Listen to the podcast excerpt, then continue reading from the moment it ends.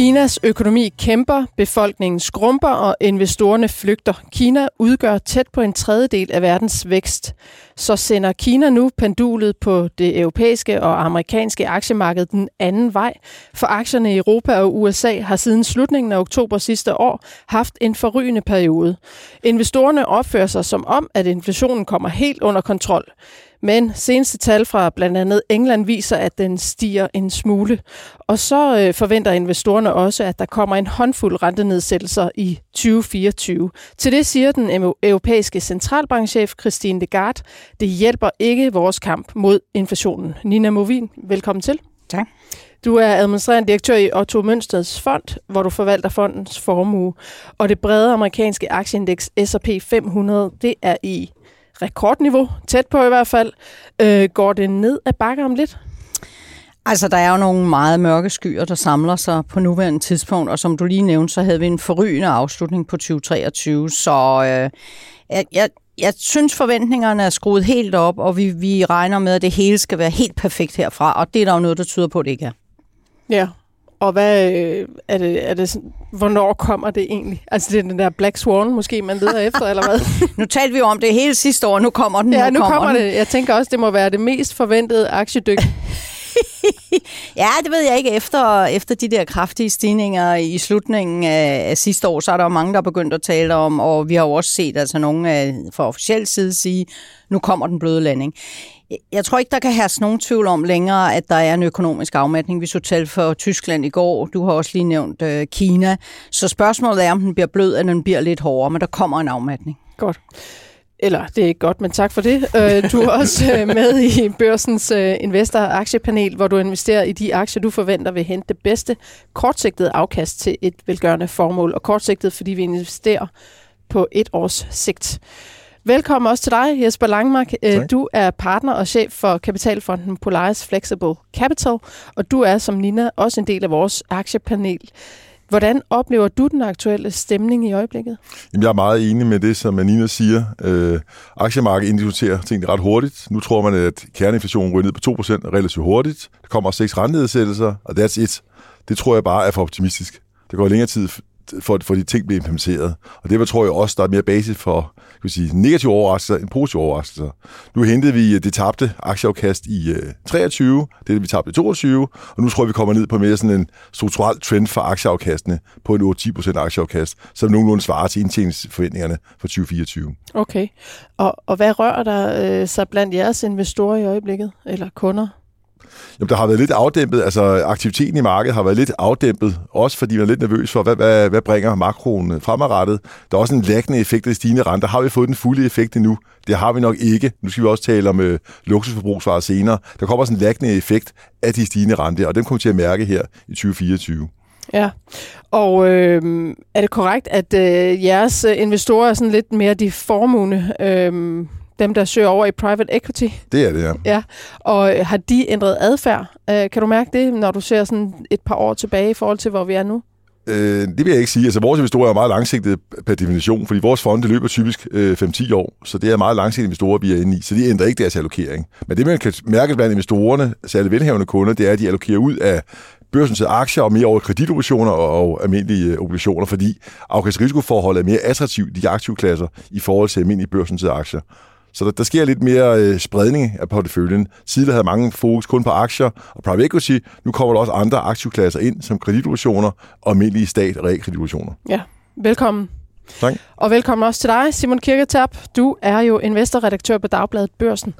Øh, dit hjerte banker jo takfast og trofast for aktier. Men sidste år var det ligesom om, du fik øje på steddatteren, netop obligationerne. Ja. Hvor er din kærlighed i år? Den er lidt begge steder. Men jeg synes jo, obligationer er jo blevet uhyre interessante. Altså, det er jo sådan en aktiv klasse, der er blevet genfødt af de her rentestigninger, vi har haft. Hvor at i mange år har det jo været afkastfri risiko, man købte, når man købte ind i obligationer. Så er vi jo et sted nu, hvor at, at de løbende renter, man kan få, gør, at hvis niveauet bliver, hvor det er, jamen så tigger renteindtægterne ind, og det er jo godt og lækkert. Hvis øh, renten falder, så får man en markant kursgevinst, øh, hvis man køber de rigtige obligationer, særligt øh, statsobligationer jo. og hvis øh, renten den stiger, jamen, så kan det godt være, at man, man står tilbage med et, øh, et kurstab, men så har man jo sådan en rente, der, der er med en. Så hvis man holder det længe nok, skal det nok øh, gå. Så på den måde er den aktive klasse jo blevet, blevet genfødt og blevet interessant. Og vi kan jo også bare mærke det på vores læserinteresse på børsen, at hvis vi skriver om obligationer nu, jamen så er der læsere til det, faktisk rigtig, rigtig mange læsere. Hvor at hvis vi skrev om det for to år siden, jamen altså, så øh, den der kurve, vi har, der viser læsertallene, så lignede den jo en hjerterytme, der var væk. Så, så det, øh, det, er, det er blevet et meget interessant område at følge. Øh, og det er jo også et område, hvor jeg synes, vi har en, en indsats at gøre, fordi rigtig mange private investorer har jo slet ikke kigget i den retning af gode grunde i rigtig, rigtig mange år. Så det er jo sådan en, en genuddannelse af, af den almindelige investor også, øh, som vi prøver på at, at arbejde med, øh, for ligesom at, at udvide øh, paletten for den almindelige investor også. Det kan være, at vi Så. får en helt øh, særskilt øh, podcast kun med Ja, det kan, ja, uha. jo, men også hvis du kigger tilbage fra 1958 frem til i dag, der har du haft en positiv regelrente ved at købe obligationer på 2%. Ja. De sidste 3-4 år har den været negativ. Så det betyder også at komme ind i et scenarie nu, hvor du får positiv regelrente ved at have en obligation. Så ja. det vil være rigtigt investorerne ikke at have obligationer de senere år. Men nu Absolut. får du altså betaling for at have obligationer. Ja, ja, ja har, du, øh, har du ligget med de her lavt forrentede eller nulrente obligationer øh, på det. Altså, hvis du har købt dem, dengang de blev udstedt, så er du blevet flået fuldstændig fra hinanden, fordi der er jo ikke nogen, der vil, der er jo ikke nogen, der vil give noget, der ligner fuld pris for dem i dag. Altså, du kan jo bare, hvis du sidder med et realkreditlån derhjemme, så kan du prøve at se, øh, hvilke, hvilke kursgevinster man kan hente på at indfri dem øh, og realisere dem. Altså, der er jo omvendt nogen, der har, har købt de obligationer og fået kurstabet, og der snakker vi jo, der snakker vi jo øh, 40, 45 procent i, i øh, kurstab på nogle af, af dem, ikke? Mm. Så. Godt. Vi skal faktisk ikke tale så meget obligationer i dag, medmindre I meget gerne vil, så kører vi bare ind på den bane. men... Jamen, det var dig selv, der fik startet det. var det. Så. Uh, vi skal nemlig snakke lidt om, hvad, hvilke signaler uh, de her uh, regnskaber, der er kommet fra de store banker i USA, hvad sender de her signaler? Vi skal ind over luksusaktierne uh, igen, og så skal vi også tale lidt om Microsoft, der er blevet verdens største selskab mål på markedsværdi. Velkommen også til dig, der lytter med. Mit navn er Gro Højer Tilst.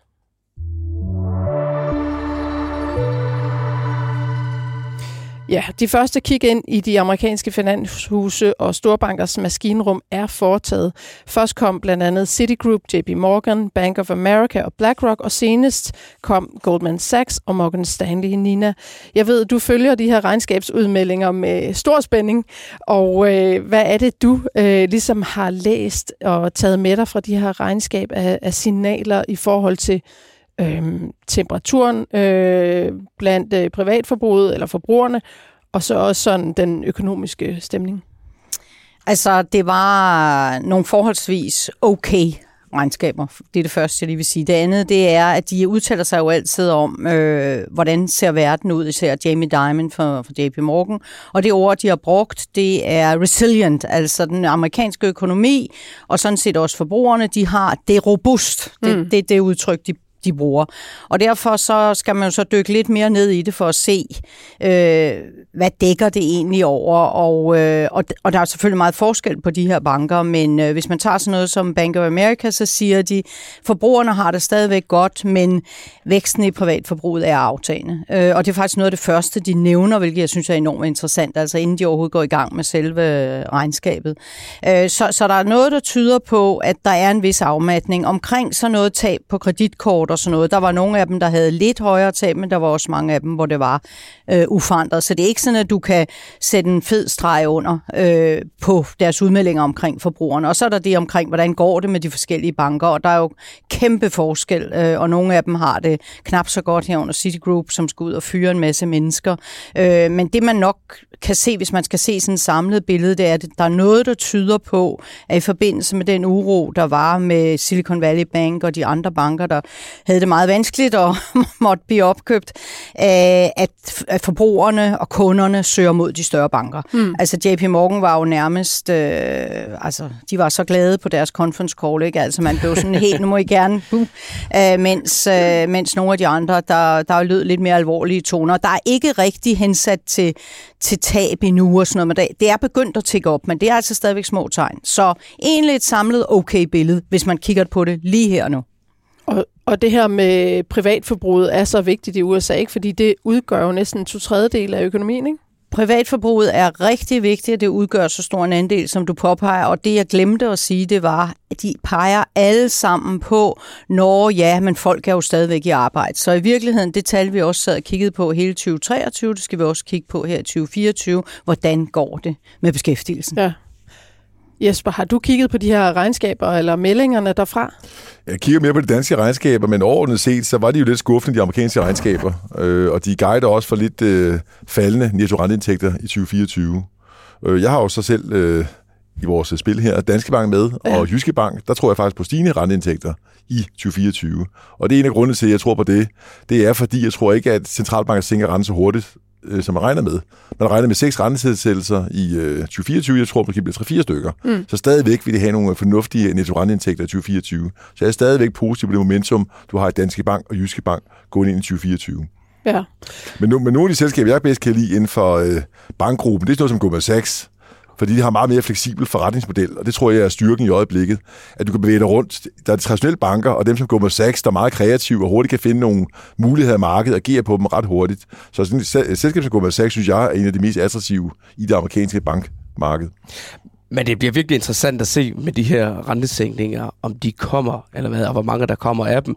Altså, øh, jeg så øh, et, et citat i et, et interview med øh, Robert Holzmann, som er østrisk ECB-medlem øh, tidligere på ugen, og øh, det var jo et øh, citat, som skabte røre i vandene på, øh, på finansmarkederne, fordi han var ude at sige øh, til citat, jeg kan ikke forestille mig, at vi taler om rentesænkninger endnu.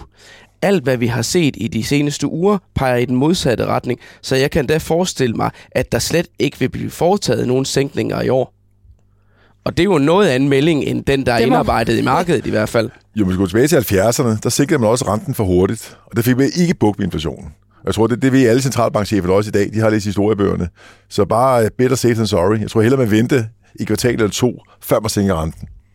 Og øh, en indikator, jeg rigtig godt øh, kan lide at kigge på, det er jo det her øh, globale fund manager survey, som Bank of America de, øh, de laver blandt øh, blandt øh, over 250 øh, forvaltere globalt med til sammen 4.559 milliarder kroner under forvaltning, for ligesom at se, hvad er sentiment i markedet. Og der fik vi den seneste mundtlige udgave her i går morges, og den viser, at rekordmange investorer forventer lavere korte renter i 2024.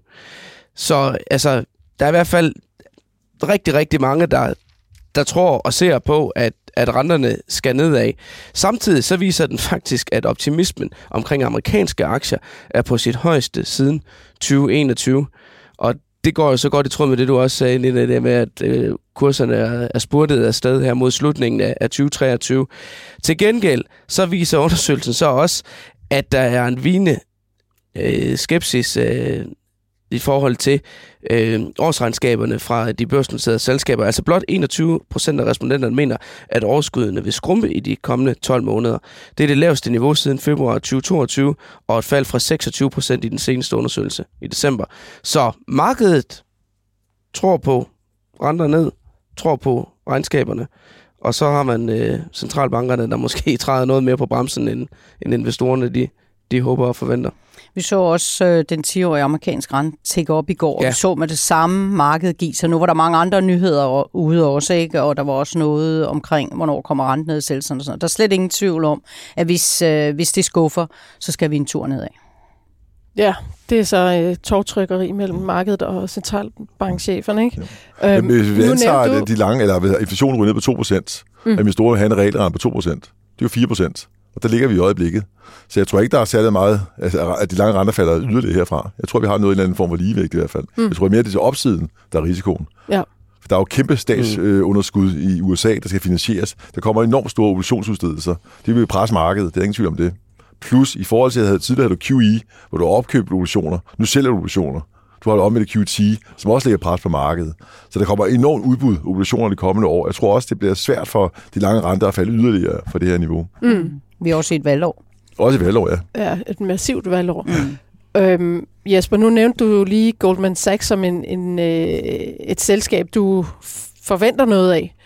Øh, var det sådan øh, noget, man kunne investere ind i? Var det, var det, at du ser dem som en potentiel... Øh... Jeg har bare altid set som, som langsigtet investering, som Goldman Sachs øh, god bankaktie i USA. Fordi de har en meget, meget stærk, fleksibel forretningsmodel. Mm. Er der andre øh, interessante store banker? Jeg, kan, jeg kan bedre lide dem, jeg kender bedre, og det er selvfølgelig danske, Ja, danske ja. banker. Så Danske Bank, Jyske Bank, dem, dem kender jeg bedre og forstår bedre, og øh, de er også undervurderet. Der gik ind i dem, lå det handle halv indre nu handler de omkring 0,9 gange indre værdi. Der er stadig ligger upside valuation-mæssigt, men derudover er der fornuftigt indtjeningsmomentum. Vi så Jyske Bank ude med deres, tror jeg, 6. opjustering i år. Ret imponerende. Øh, Og deres indtjening er stedet altså 50 24 vel ikke? i 23, undskyld, ja. ikke? Det- Ja, det kom med den her 24, ja. men det er så 6. gang for Ja, ja. 23 til Ja, det, det, ikke? det er markant. Og indtjeningen Det er man roligt 51 sige. højere, end den startede med oprindeligt. Så der har virkelig været opjusteringer undervejs. Den medvind er så lidt aftagende, men stadigvæk, altså kreditkvaliteten er god. Netto-renteindtægterne tror jeg stadig vil stige lidt. Gebyrindtægterne er fornuftige. Så det er ikke samme stigning, de kommer til at få i 24, men stadigvæk kan man godt få omkring 10-15% afkast på de her selskaber. Og de har også startet fornuftigt i år.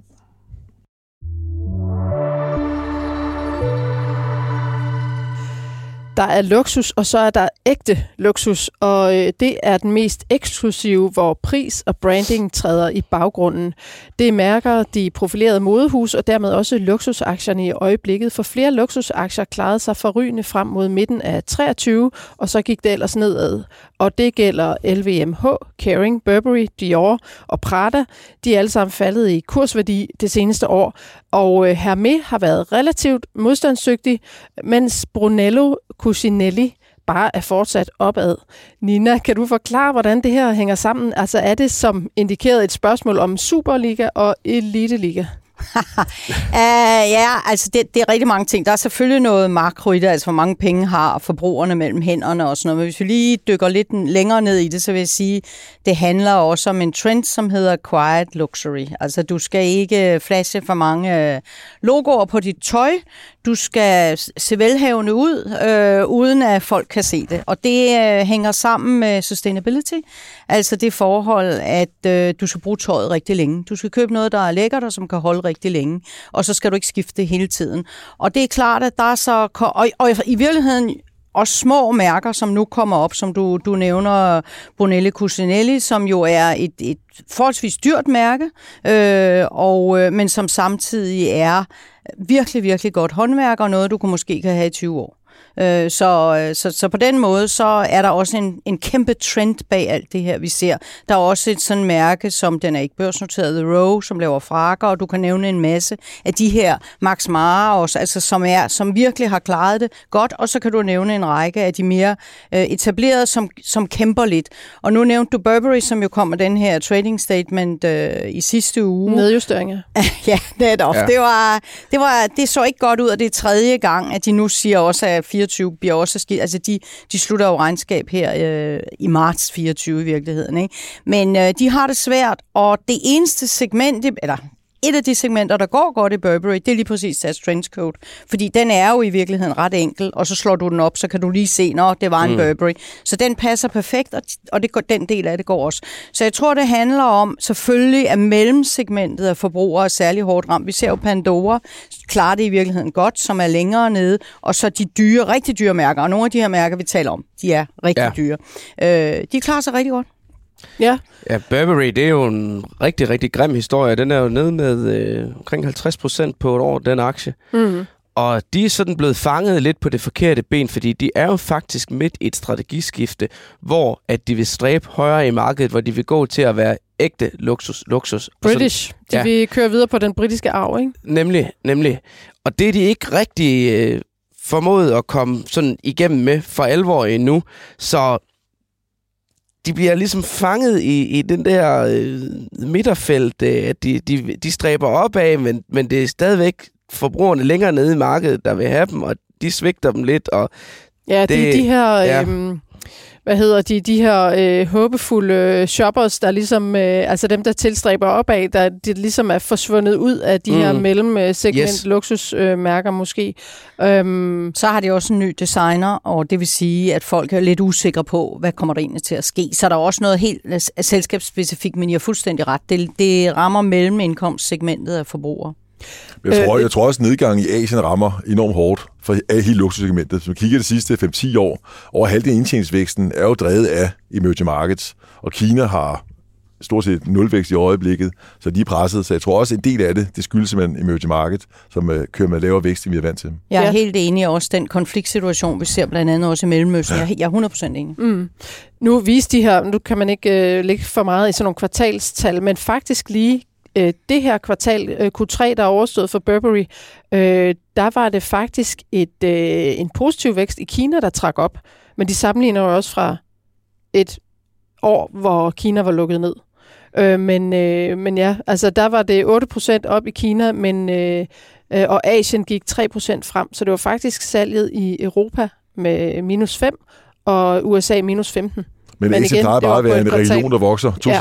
og nu går det ned og vokser stort set ingenting. Hvad med sådan en chefdesigner, der der kom til i 22, øh, og det gjorde topchefen også i Burberry. Altså i en fodboldverden vil han jo blive fyret.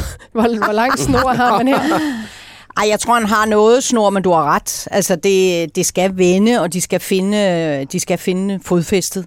Øh, og, og, øh, og der kan de makroøkonomiske tendenser jo godt være øh, imod dem. Og det forhold, at de, når de går ned og nedjusterer, for det er jo så tredje gang, vi ser her, at han ikke første gang ligesom får det lidt mere præcist, det er ikke godt. Ja. Det, altså, så en ting er, at du skal ud og nedjustere, men du bliver nødt til at have et realistisk forhold til, hvor, hvor er det, vi står henne. Så, det, så, øh, så pressen var jo allerede efter ham nu, altså CEO'en. Ja. Øh, altså, jeg læste en øh, kommentar øh, hos Bloomberg, øh, skrevet af deres... Øh, deres øh, skribent inden for området, der hedder Andrea Fælsted, som også går ind i hele den her øh, problemstilling med den nye designer og strategiskiftet og så videre. Og, altså, øh, opfordringen for hen til selskabet er, at øh, altså godt nok er Burberry blevet ramt særlig hårdt af nedgangen inden for luksussegmentet, og dets bestræbelser på at skifte fra at være det her premiummærke til ægte luksusmærke, bliver bremset af de, af de velhavende forbrugere, de skærer ned. Men altså, hun, hun siger, at det handler om at få selskabet at holde sig uden i sporet nu, og give det noget længere snor. Altså man er midt i det strategiskifte, og skal man komme succesrigt ud på den anden side, så skal man ikke begynde at bakke, mens man er midt i det. Nej. Så de skal bare øh, blive endnu mere luksus, end de er. Og, og det er så den aktie, jeg gerne vil snakke lidt om, altså, og som vi aldrig rigtig har nævnt her i podcasten, mener jeg, det var netop den her italienske Brunello Cucinelli. Jeg tjekkede nemlig selskabets hjemmeside for at få en fornemmelse af, hvor er vi henne, og jeg kan sige, at et par nedsatte cowboybukser, dem øh, kan man få for 7.000 kroner. Og øh, to, ord, to ord, der kan beskrive selskabets forretningsmodel er, som du var inde på, Nina, håndlavet og eksklusivitet. Og øh, jeg kunne godt tænke mig at dykke lidt ned i de her luksusaktier øh, aktier på øh, nøgletalsplan. Og jeg har fået trukket nogle øh, data fra Bloomberg, der viser både PE-værdier og øh, kursindre værdi øh, på de her enkelte luksusaktier. Og så har jeg også... Øh, for ligesom at måle det op mod noget, kigget på, hvor handler øh, Stock 600, altså de europæiske aktier, henne. Og PE, for lige at få øh, begrebet på plads, det er et udtryk for, hvad investoren betaler for en indtjeningskrone. Og lige nu betaler man lidt over 12 kroner for at få del i en krones indtjening i de europæiske aktier. Øh, bare lige kort, Jesper, hvad er det for et niveau? Altså 12 øh, i PE for europæiske aktier? Det er nogenlunde historiske snit. Okay. Det er mere de amerikanske aktier, ligger over det historiske snit. Ja. Så Men der er selvfølgelig der er stor forsigtighedsforskel, der er stor vægt mod banker, som handler på lave multiple ja. i forhold til USA, der er mere tech i. Ja, det er det klart. Det kommer an på, hvordan det er sammensat. Men i hvert fald, det bruger vi så ligesom en målestok, og kurs indre værdi, det viser så forholdet mellem selskabets bogførte egenkapital og selskabets samlede børsværdi. Og en høj kurs indre værdi viser, at investorerne forventer, øhm, eller det viser investorernes forventninger til værdien af selskabets fremtidige indtjening, mens en lav omvendt øh, afspejler lav tillid til den fremtidige indtjeningsudvikling. Og lige nu, der handler så øh, stok 600 på 1,77. Og igen, hvad, hvad siger du? Hvor, hvor er det niveau henne, Jesper? 1,77. Ja. Det, det er meget forskel på sektorer, ja. fordi banker handler omkring uh, indre værdi, og det er jo et udtryk for egenkapitalforretningen, hvad den er i selskabet, den handler på i forhold til kursindre. Og der er mange tech-aktier, handler på meget høje kursindre, og en del af det er jo immaterielle aktiv, de har, så det gør, at de handler på meget høje kursindre. Så okay. det er et lidt svært tal at Ja, det er svært, når det, det er bare sådan helt bredt. Det er det. Men i hvert fald, hvis vi så lige tager italienske Brunello Cucinelli, så handler den til en PI på 60, og hvis vi kigger 12 måneder frem, så, giver den, øh, så ligger den på knap 50 for 1 krones indtjeningskrone. Øh, ja. Og kursindre værdi er her 14,7. Det vil sige, at investorerne de er villige til at betale 14,7 kroner for 1 krones egenkapital. Og så tager vi her med den ligger lige en smule under med en PE på 48 og en PE forward på 47 og kurs indre værdi 14,4. Nina, vil du lige uh, fortolke de tal i forhold til, om det kunne være interessante aktier? Absolut. Det første, jeg lige vil nævne, det er, at der er jo meget stor forskel på størrelsen af de her selskaber. Når jeg nævner det, så er det noget med vækst. Altså, hvor lidt er der for vækst i omsætningen ja, og så det er videre. vigtigt jo. Jamen altså, det er jo helt klart, at øh, de produkter, der er dyrest ude i butikkerne, når vi står og trykker næsen mod vinduet, det er også dem, der er dyrest her. Det er klart, en, øh, en forventet PE de næste 12 måneder på, er med på 47, som du nævner, og lige under 50 på Brunello Cucinelli. Det er selvfølgelig voldsomt. Og, men det afspejler også, at Brunello Cucinelli i, øh, i sidste kvartal her året havde en vækst på 23 procent, og nu har vi lige, altså i omsætningen, mm. og nu har vi lige siddet og talt om uh, Burberry, som jo ikke havde det så godt, og, og branchen har samlet haft en vækst i 4 kvartal på omkring 4%, og regner også med 4% øh, kommende, det, det kommende år, hvor Brunelli Cucinelli regner med 10%. Så der skal jo et eller andet til at forklare det her, men det er bestemt ikke en billig aktie, så det er op til investor selv at regne ud, øh, er det her for dyrt eller ej. Det vil jeg overlade ja. behageligt til lytterne. Men man kan i hvert fald konkludere, at de skal fortsætte med de vækstretter, de har nu, hvis det skal kunne berettige den pris, man betaler for aktien. Absolut. Det kan være en glimrende aktie, hvis øh, de kan køre lige ud og det kommer til at fungere, men det er også en aktie, hvis først det svigter. Der er jo ikke noget, der er værre end en højt prissat vækstaktie, hvor at væksten den så bøjer af det koster kurstab. Ja. Så, så den, risi- den risiko skal, skal man nok øh, tage med i ligningen. Men det er nogle dejlige produkter. ja, hvad, hvad med hvis vi kigger videre? Fordi, øh, øh, hvad hedder det, aktier som Prater og LVMH, de har værdier, altså P-værdier på omkring, på omkring de 20. Øh, også når man kigger forward. Øh, og så øh, KI, altså kurs ændre værdi for Prada, er på 3,7, og LVMH handler til 5,7. Altså, de ligger jo så lidt øh, en del under, men er de, er de billige, eller Nej, jeg kan ikke sige, at de er billige også. De, de faldt jo ret kraftigt sidste år, og både Kering, som jo ejer Gucci etc., etc., og LVMH har jo også været ude og, nede og, og siger, at det ser lidt bekymrende ud.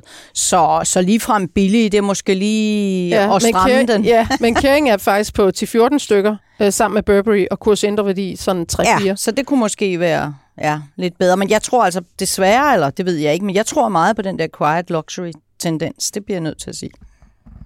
Så selvom den er meget dyr, vil du Ja, jeg tror bare, der er nogle af dem her, der kommer ja. til at omstille sig. Altså ja. simpelthen mm. sige, altså Burberry kommer til at satse på trenchcoatene, siger, det er der, vi sælger og sådan noget. Det er jo ikke stationært, det her. Så på den måde kunne Burberry godt være, den er jo super billig på nuværende tidspunkt, men det kræver, at de omstiller sig, og de holder kursen på den nye strategi.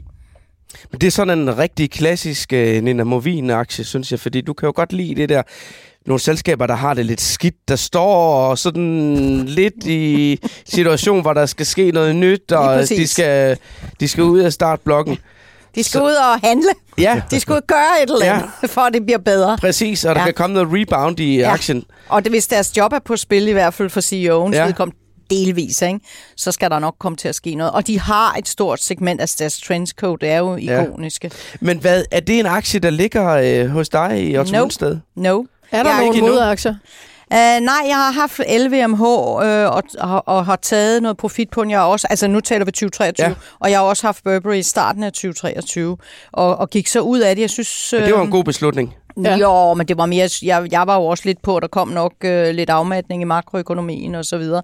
Men altså, jeg kunne godt være lidt tiltrukket af den der Brunelli Cucinelli.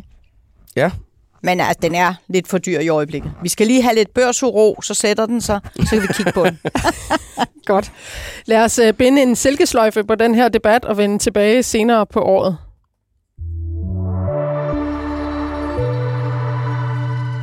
For øhm, nu er vi også op i det helt høje øh, luftlag her, fordi Microsoft har overhalet øh, i slutningen af sidste uge Apple som verdens største mål på markedsværdi.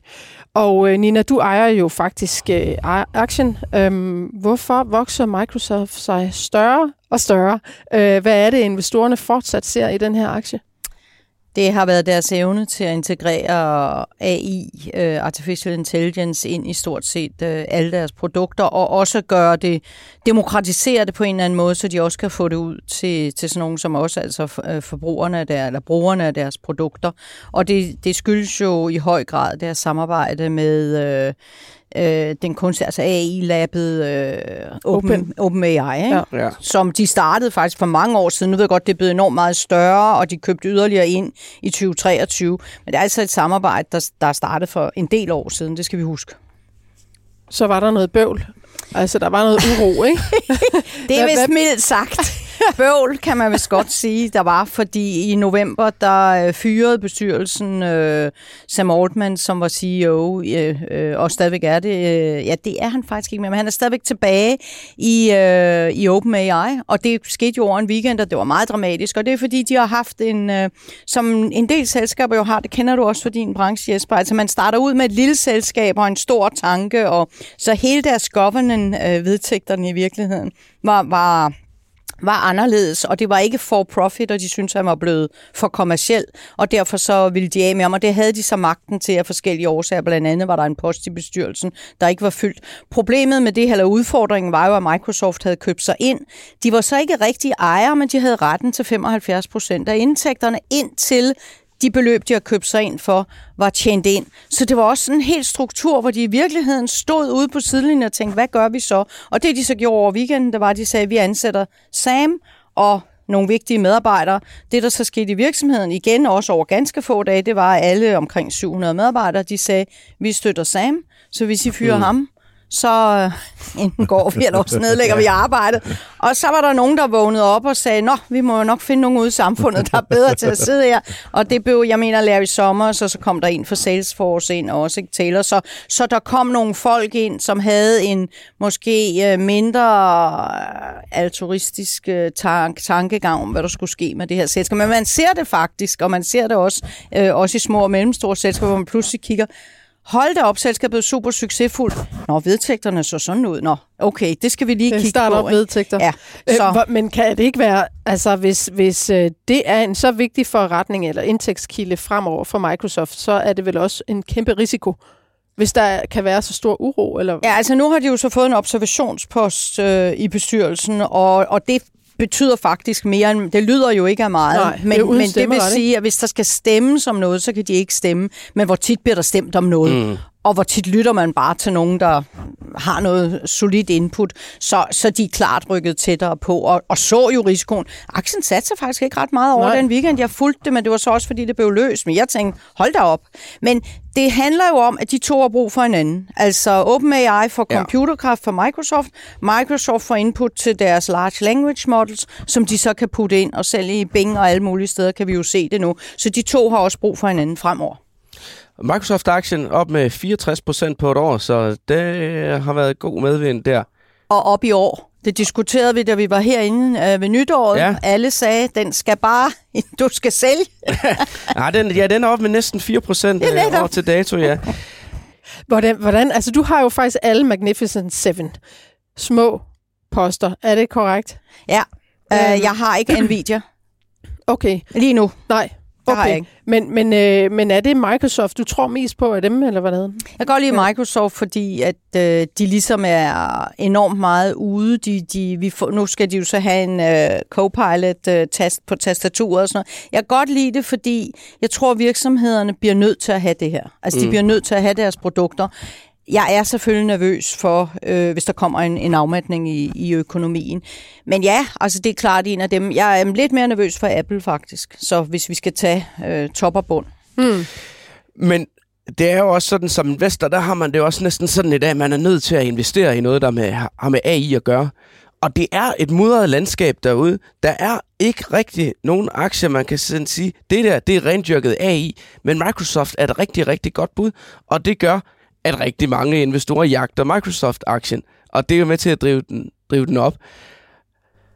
Men, men udover de uh, AI på Microsoft, har du også andre drivers. Altså hele cloud-området Yes. vokser sindssygt stærkt. Så har det købt Activision Blizzard. Gaming vokser også super stærkt. Så der er mange drivers. Det er ikke kun AI. AI er en vigtig driver nu, mm. men der er underliggende rigtig mange gode kan vi sige, væksthistorier i selskabet i forhold til måske nogle andre af Max 7-selskaberne. Men jeg blev lidt overrasket, da jeg kiggede på øh, analytikernes øh, vurdering af Microsoft-aktien, fordi det er godt nok øh, sjældent, man ser et så øh, entydigt billede, som øh, da jeg slog det op på skærmen. Altså, øh, der er, der er, øh, der er 65 analytikeranbefalinger på øh, Bloomberg 18. 59 siger køb, 6 siger hold, der er ikke en eneste, der siger selv. Så det nok Så det- tide at se. Og nu snakkede vi meget prissætning før. Altså, Microsoft-aktien, den handles øh, til en øh, PE på øh, 34,4 på den forventede indtjening i, øh, Det var i, halvdelen i indeværende af, den regnskabsår. der Så- italienske. Så det er jo ikke sådan, at den er ekstremt dyrt prissat overhovedet, men meget af det her, man forventer, der ligger indtjeningerne jo også ude i fremtiden, fordi hvis man går ned og kigger på, på øh, indtjening per aktie i, øh, i Microsoft, så øh, 2023, der ligger den på, øh, på 9,68 øh, øh, dollar. Hvis man kigger frem mod øh, i år, så er det 11,32 og 12,99 i, i 2025. Så det er heller ikke sådan, at, at indtjening per aktie, den bare eksploderer. Altså, øh, der, der er god øh, vækst i den og sådan noget, men det er jo ikke, det er jo ikke sådan, at, at det på indtjeningssiden går ind i himlen lige nu og her. Altså, jeg lå og holdt lidt øje med den i går aftes, ikke? fordi jeg tænkte, øh, hvad sker der? Mm. Altså, fordi det er altid interessant. Jamen, det er altid interessant, når markedet sætter sig. Hvad sker der ja. så? Og de faldt jo øh, ikke over en bred Altså, nogle af chipproducenterne havde det ret godt, og Microsoft havde det rimelig godt stadigvæk. Så det er sådan noget med, hvor resilient er de for nedslag, også, øh, også der i november. Også når det ser ud som om, at den er forholdsvis øh, god, også i, i modgangstider. Men hvis der kommer en dyb recession, så gider vi ikke at forny vores whatever det er, vi har købt hos Microsoft, og så kommer der en, en pause. Men mange af virksomhederne er jo tvunget ud i at købe de her produkter, og vil også gerne købe dem til deres medarbejdere. Ja. Have 30 dollar, vi skal til at betale for at have... Øh, den her få en knap, eller hvad? Ja. men øh, jeg ved det ikke. Men altså, så, så der er sådan en... Ja, det er en balance. Ja. Jeg tror, det her AI-tema, som kørte rigtig meget sidste år, det kommer til at løbe med ind i år. Altså, det bliver bare det helt store. Og investorer kommer til at virkelig at scoute efter investeringsmuligheder.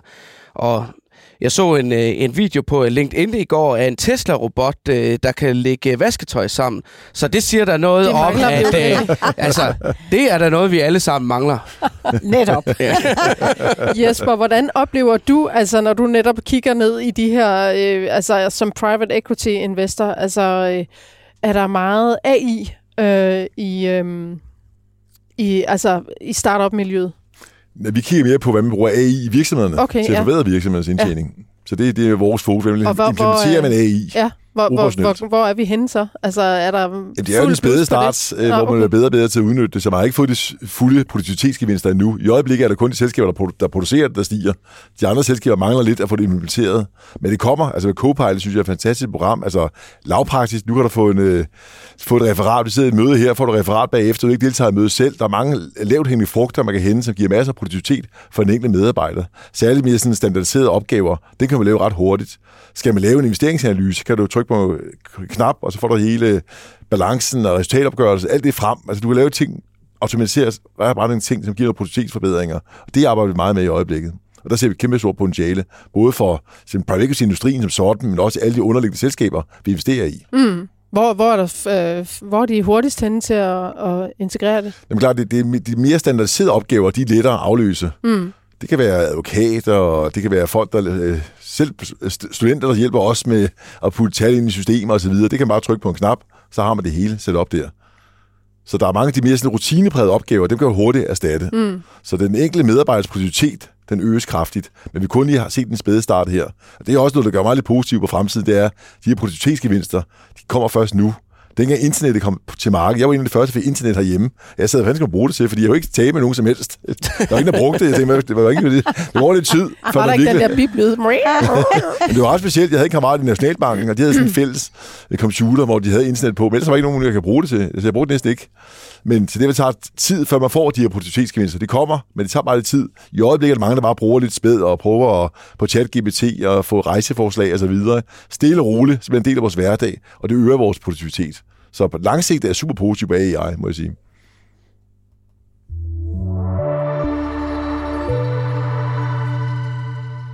Vi har et år med tab, et år med gevinst, øh, og arbejdet med vores All-Star-portefølje fortsætter selvfølgelig i 24.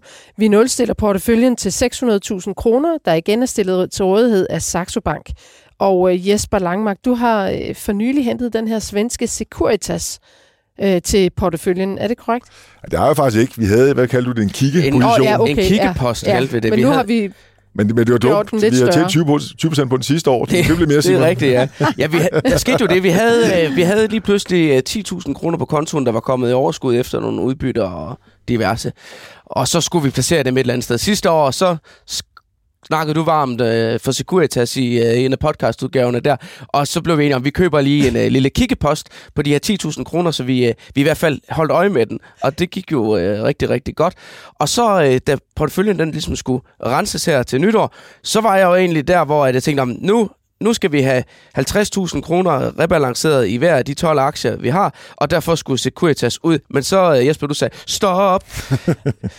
Lad være med at sælge den selv i stedet for øh, vores øh, olieaktie i PC, og køb så op i Securitas. Så den er ligesom blevet et fuldgyldigt øh, medlem af porteføljen nu, på, øh, på niveau med, øh, med de 11 andre. Du kaldte den jo engang en rigtig compounder-aktie, altså en lille snebold, der ruller så større, ikke? Jo. Øhm, altså, vil du prøve at sige lidt om, hvordan du ser den i, i dag? Jamen, den, har, den er også eksponeret til nogle strukturelle øh, trends. Altså hele det her elektroniske overvågning, det vokser strukturelt meget, meget mere end markedet generelt. Nu kan vi sammenligne med ISS. De er ikke den samme, der er ikke den samme strukturelle trend inden for rengøring. Men øh, altså, elektronisk overvågning, det vokser bare strukturelt meget mere. Der er højere introbarriere, det vil sige, du får højere marginaler for det, du sælger. Den vækst er der, og de er markedsledende for det her. Der er de super godt eksponeret. Og så er det selvfølgelig den almindelige vægterområde. Det, det vækster ikke så meget, men hele strukturelle vækst inden for øh, security, den synes jeg er super attraktiv. Så handler det også valuation-mæssigt på en lav multiple, der er stærk cashflow, og derfor tror jeg også, det er sådan en, en aktie, der stille og roligt bare vil vokse. Indtjeningen vil vokse de der 5-10% om året, stille og roligt, og du vil få et fornuftigt afkast. Det er jo ikke en, der kommer til at give 30-40% afkast om året. Det giver måske 10-15% afkast i år. Det synes jeg er fint. Hvis du kan få det hver eneste år, så er det en ret attraktiv øh, investering at lave. Så jeg synes, det er godt. Også i forhold til rent makromæssigt, så er det også mere defensiv. Folk begynder ikke at skære fra på deres øh, overvågning af deres øh, hovedkontor, fordi der kommer lidt øh, makro- og afmatning. Det er måske rengøringen, der, der bliver skiftet i stedet for fem gange om ugen, eller tre gange om ugen, men der skal ske overvågning, der skal også være vagter og så videre. Den del skal jo ikke ned på. Så det er også lidt, lidt mere defensivt end mange andre selskaber, hvis vi får mere slowdown i økonomien. Mm. Okay. Og så kan jeg forstå på dig, at Danske Bank, den piller du heller ikke ved. Det bliver jeg heller ikke ved. Jeg fik lige et chok her i morges, da jeg drak min morgenkaffe, fordi øh, investeringsbanken ABG er ude at sætte den på hold. De har altså været meget positive på den her. Men øh, det er jo lidt fordi, at øh, den har kørt stærkt. Den performede super godt sidste år, og i år er den også startet rigtig godt ud her. Men jeg tror stadigvæk, der er lidt mere i den. Det er klart, helt den her re-rating, hvor den handlede langt under indre-værdi. Mm. Nu nærmer sig indre-værdi. Det er der ved at være plads nu her. Men der er stadigvæk indtjeningsmomentum. Plus det faktum, jeg tror ikke, at de korte renter falder så hurtigt, som man regnet med. Det vil sige, at netto-renteindtægterne vil stadig også være positive i 2024. Så jeg tror, der ligger nogle, nogle opjusteringer også, og ligger og venter i 2024. Så jeg er stadig positiv på den. Men det er klart, det er måske et afkast på 15 procent. Du får ikke 30-40 procent. Det bliver mere sådan normaliseret øh, kan vi sige, aktieafkastet vil følge den løbende egenkapitalforretning. Men ud fra de to aktier, så kan vi i hvert fald måske nok godt give et overskud videre, hvis ellers øh, du får ret i det. Hvad med dig, Nina? Altså, øh, du er vores flittige øh, aktiehandler Ja, øh, her i panelet. det er ikke så godt. Er det gode tegn? Ja, det kan jo være. ja, jeg det er synes, jo du, altid, du plejer at gøre det godt jo. Så det er godt at have lidt blandede kort og lidt blandede kompetencer. Og du, jeg ved ikke, klør det i fingrene. Du har valgt øh, F.L. Schmidt for nylig. Ja, den er jeg lidt bekymret for nu. Altså hvis vi kigger ind i øh, en, en lidt anderledes Ja. ja. verden her. Øh, nu er det jo ikke sådan, at verden ved, at nu har vi skiftet. nu, er vi, nu er vi kommet over nytår, vel? Men øh, den, øh, den kigger jeg lidt på. Den er, den, er, den er måske på vej ud, mens tryg vil jeg holde fast ved. ja, den er, ned- FLS er nede med øh, Ja. ja. lige knap 9 procent, Ja, ja, øh, fra vi købte den, så øh, Den det har skidt. været en af de sådan, Den har været lidt dyr. kedeligere. Det, det er vi ikke glade for. Nej, Nej. det kan vi ikke lide. Vi, Nej, kan, det kan bedst, vi kan bedst lide, Vi når kan jo det er læse det, når det kører op, ja. grønt. øh, men status for porteføljen her, nogle uger inde i det nye år, det er, at øh, vi har tabt penge. Vi har tabt øh, omkring 19.000 kroner indtil videre. Så øh, en lidt sløj start. Øh, så hvis vi skal gøre det lige så godt som sidste år, så skal vi, øh, så skal vi til i gang. Der lavede vi jo lige knap 130.000 i, i overskud. Er det ikke også Alibaba, der virkelig Jo, nedad? jo, og det var det jo også sidste år, og det, øh, den er ikke kommet godt fra start i år, også med de øh, uroligheder øh, i økonomien, vi har snakket om i Kina. Så øh, bare i går, øh, den handler i USA, så vi har ikke set kursreaktionen i dag endnu, men der faldt den 3,3 procent. Og øh, i porteføljen her, øh, der, har, øh, der, har vi, der har den kostet et tab på, på, øh, på 4.500 kroner indtil videre i år. De to bedste aktier, det kan vi så takke vores øh, nye mand i øh, panelet for, øh, Johnny Madsen, som var med i sidste uge. DSV og Novo Nordisk, som øh, er øh, de to bedste bidragsydere til porteføljen indtil videre i, i år. Øh, DSV øh, op med øh, over 3.000 øh, kroner i øh, kroner og øre, og Novo Nordisk øh, sådan øh, lige i knap... Øh, eller godt og vel øh, 2.000 kroner øh, i plus der. Så, øh, så han er da kommet godt fra start. Så det er to meget, meget klassiske aktievalg fra øh, Johnnys øh, side. Han var jo med i øh, det, vi kaldte investordysten i børsen for en del år siden snart, i 2016, hvor øh, ham og Peter Bækgaard, som også er et, øh, en kendt stemme her i podcasten, de skulle dyste mod hinanden med hver 500.000 kroner i børsmarkedet om at lave det højst øh, mulige afkast. Og der var jeg faktisk for nylig lige tilbage og bage, øh, tilbage og, og genlæse de første artikler for den gang. Og de to første aktier, Johnny han købte ind til den portefølje dengang, det var sandelig også Novo Nordisk og DSV. Så det er, det er to meget klassiske Johnny-valg, det der. Så. Men to fremdragende aktier jo. Altså, hvis man ser øh, tilbage over de, de seneste øh, 20, 25, øh, 30 år, så er det jo de to bedste aktier på det danske aktiemarked overhovedet. Det giver Så også hvis- mening, at man investerer i noget, man forstår og kender, Ja. og ikke øh, gør sig øh, umage med at prøve at finde noget nyt. Altså, Så, så hvis længe det, gamle virker, virker, så længe det virker, Ja. så øh, det har Novo Nordisk da i hvert fald i den grad gjort over de seneste år, hvor DSV øh, har haft det lidt, øh, lidt sværere. Så De har jo fået godkendt af myndighederne, ikke? Øh, Deres øh, samarbejde i Saudi-Arabien. Ja. Et, Men øh, det virker ikke til, at det er... mm, Nej, det var jo noget af det, der gav lidt bølger i aktiekursen, da de kom ud og meldte det her, øh, det her øh, joint venture om, øh, om, om, om øh, hele logistikdelen i det her NEOM-projekt, det her kæmpe by nede i, mm. i Saudi-Arabien. Det gav nogle bølger i aktiekursen der i efteråret, og hvor at, at DSV jo måtte jo indkalde til ekstraordinært øh, møde med øh, investorer og analytikere øh, for at, at, at forklare, hvad de egentlig ville dernede, og hvad perspektiverne var i, i projektet. Nu fik jeg jo øh, faktisk Johnny øh, sidste uge til at, og også Lars Hytting til lige at kigge på porteføljen, Ja, og, og sådan sige lidt, hvor øh, tænker de egentlig over, hvordan de aktier, de plukker, spiller sammen med ja. De øvrige? Altså, er det noget, I har lyst til at tage et lille kig på, hvordan den ser ud i forhold til, hvor vi står henne af? Øh, altså med de her udsigter til muligvis ikke seks rentenedsættelser og afmatning i økonomien. skal jeg lige, øh, skal jeg lige nævne dem hurtigt? Du kan lige, ja. Altså DSV, Novo Nordisk, Danske Bank, øh, Biogaia, probiotika-producent øh, fra, øh, fra Sverige, GN Store Nord, ISS, Securitas, Tryg, Top Danmark, Alibaba, FL Schmidt og Hexagon Composite. Hmm. Jeg vil sige, det er sådan en uh, relativt defensiv portefølje, Ja. at den ikke er særlig cyklisk. Hmm. Altså, Novo er ikke cyklisk, uh, Securitas er også begrænset cyklisk. Bankerne, der er nogle drivers, nettorendeindtægterne, mm. som også kører videre. Det er noget som FL Schmidt, er klart, den er, den er cyklisk, det er der ingen tvivl om. Det var også Øh, med den begrundelse, du Ja, valgte. ja, Ja. ja, ja. Og Alibaba, der er også noget Asien indover. Mm. Stor risiko i den. GN også cyklisk. Der er noget restrukturering og så videre, men, men det er en relativt defensiv portefølje. Så jeg tror, at vi kommer ind i et, et hårdt makroscenarie, så vil den her portefølje outperforme generelt marked. Hmm. Så vi kan håbe på et hårdt makroscenarie. Og, Ja, det er jo så og, ikke... og, og valuation-mæssigt er det jo heller ikke de dyreste aktier, der har her. Altså, det er jo relativt billige is, og tryk og Securitas og så videre. Men det kan godt være, at vi skal give lidt af det second sort. Altså, jeg, jeg har hæftet mig ved, at der var to forsikringsaktier, Ja. for eksempel. Ikke? Altså, jeg kigger meget på, hvor spredt er vi. Altså, jeg, jeg elsker jo, at vi er lidt spredt. Og, og den er forholdsvis spredt, men dog lidt til en side. Jeg er jo det enig med dig, Jesper. Jeg tror også, der- der kommer nogle forrygende bankregnskaber nu, så det er godt, vi er eksponeret der. Men øh, det kan godt være, at lige vi skal kigge på det. Altså, vi, vi skal ikke have for meget i en specifik sektor i hvert fald. Og den er til den defensive side. Men det kan jo godt være, at det bliver godt. Der kan man sige, at det havde, det havde vores energiaktie. Den var god til at give noget spredning Ja. på det følgende, fordi Ja, det de er perioder, hvor markedet tonsede nedad, ja, så kører det det kan ud være, vi i skal opad. kigge den Ja, vej. ja, så- Nå, Men det alligevel er så det. solgte du den ud, jo. Så Ja.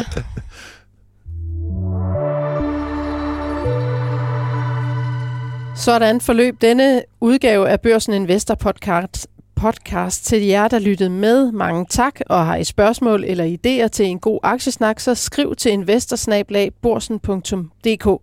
Og som altid, husk at blande inspiration og idéer fra andre med lige dele, sund skepsis og egne analyser. Her i studiet vil jeg gerne sige tak til, øh, til dig, Nina Moven, øhm, og dig, Jesper Langmark, for jeres interessante perspektiver og øh, viden. Tak øh, også til dig, Simon Kirketab, øh, investorredaktør på Dagbladet Børsen. Peter Emil Witt stod for teknikken. Mit navn er Gro Højer Tilst.